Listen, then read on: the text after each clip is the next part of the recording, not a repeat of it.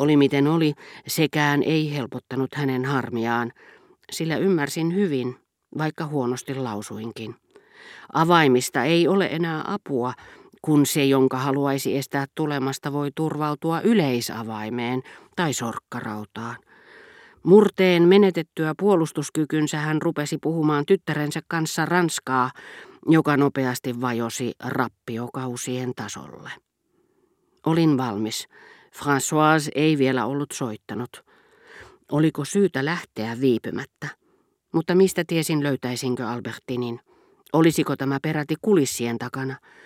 Antaisiko, vaikka Françoisin tapaisikin, saattaa itsensä kotiin? Puoli tuntia myöhemmin puhelin soi, sydämessäni jyskyttivät pelko ja toivo myrskyisästi. Ääniaaltojen lentävä ratsuväki keskusneidin käskystä välittömästi korviini puhelinvirkailijan, eikä Françoisin sanat, sillä perinnöllinen esi-isille tuntemattoman esineen inspiroima alakuloinen ujous esti tätä jälkimmäistä lähestymästä kuuloketta, vaikka hän muuten olisi joutunut tapaamaan kulkutautisia. Hän oli kohdannut lämpiössä yksinäisen Albertinin, joka käytyään ensin kertomassa Andreelle, ettei jäisikään, oli välittömästi palannut Françoisin luo. Eikö hän suuttunut? Voi anteeksi. Kysykää tältä rouvalta, oliko neiti suuttunut. Rouva pyytää sanomaan, että ei, ei ollenkaan päinvastoin. Missään tapauksessa sitä ei ainakaan huomannut, jos vaikka olisi ollutkin. Nyt he ovat lähdössä Trois Cartien tavarataloon ja tulevat viimeistään kahdelta. Tajusin, että kahdelta oli yhtä kuin kolmelta, sillä kello oli jo yli kaksi.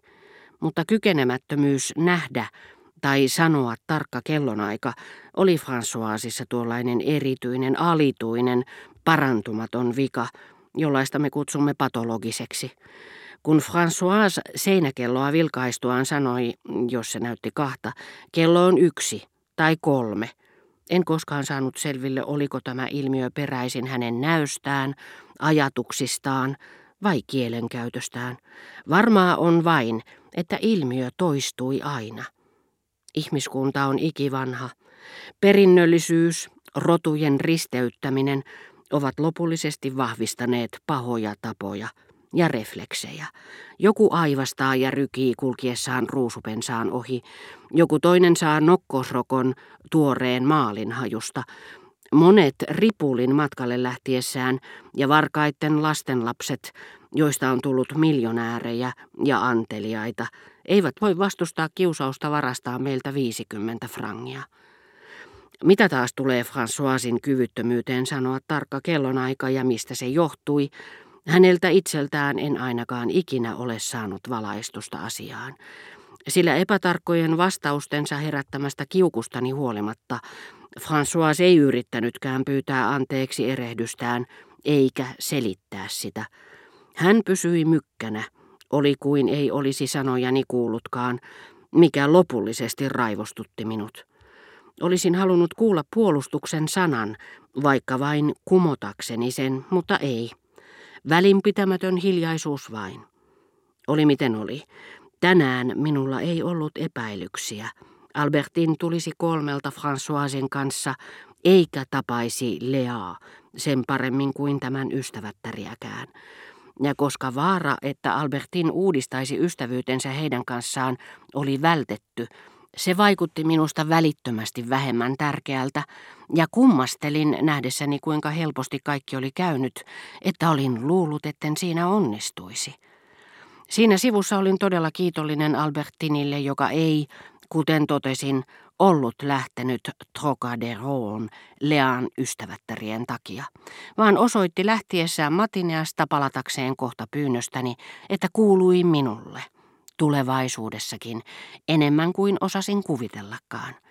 Kiitollisuuden tunteeni kasvoi polkupyörälähetin tuodessa häneltä, jotta maltaisin odottaa kirjelipun, missä oli suloisia, hänelle luonteenomaisia hertaisia sanontoja.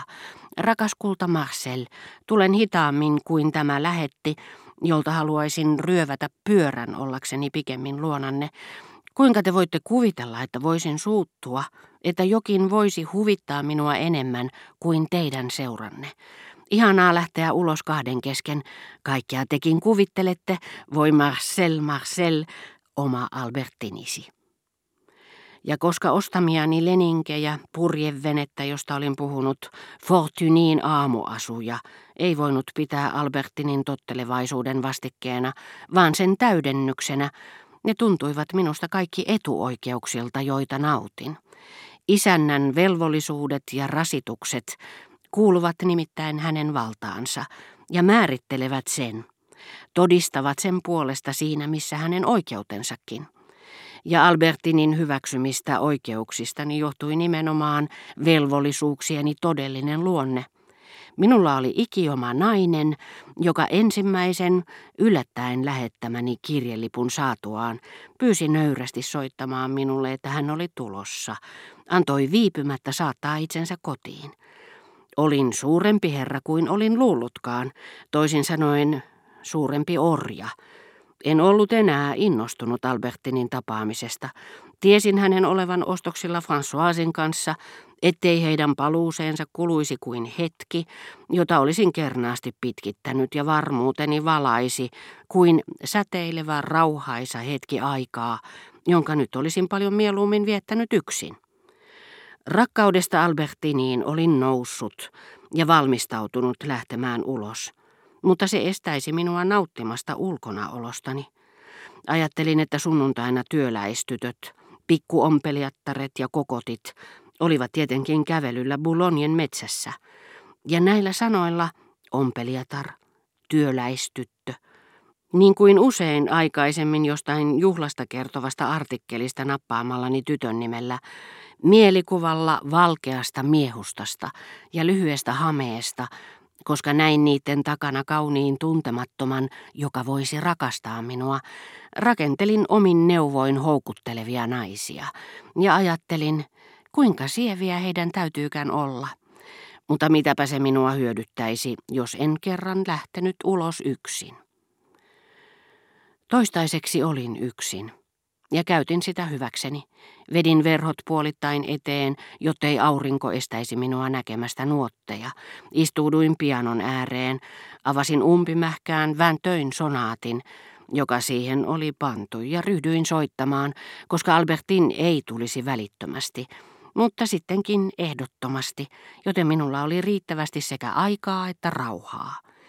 Uppoutuneena Françoisin seuran varmistaman kotiin paluun odotukseen, niin kuin myös luottamukseeni hänen tottelevaisuuteensa kuin sisäisen, mutta yhtä lämpimän kuin ulkoa tulevan valon autuuteen, saatoin käyttää hyväkseni ajatuksiani, irrottaa ne hetkeksi Albertinista, soveltaa niitä sonaattiin. Siinäkään en erityisemmin pannut merkille, miten paljon paremmin molempien motiivien, hekumallisen ja tuskallisen yhdistelmä vastasi nyt Albertinia kohtaan tuntemaani rakkautta, josta mustasukkaisuus oli puuttunut niin kauan, että olin saattanut tunnustaa Swannille tietämättömyyteni, mitä tähän tunteeseen tulee. En, vaan otin sonaatin toiselta kannalta – Tarkastelin sitä suuren taiteilijan teoksena. Palasin sävelvuon myötä takaisin Combreen aikoihin. En nyt puhu Monjouvainin enkä Meseglisin tienoista, vaan kävelyretkistä Germantin puolelle, jolloin itse halusin tulla taiteilijaksi.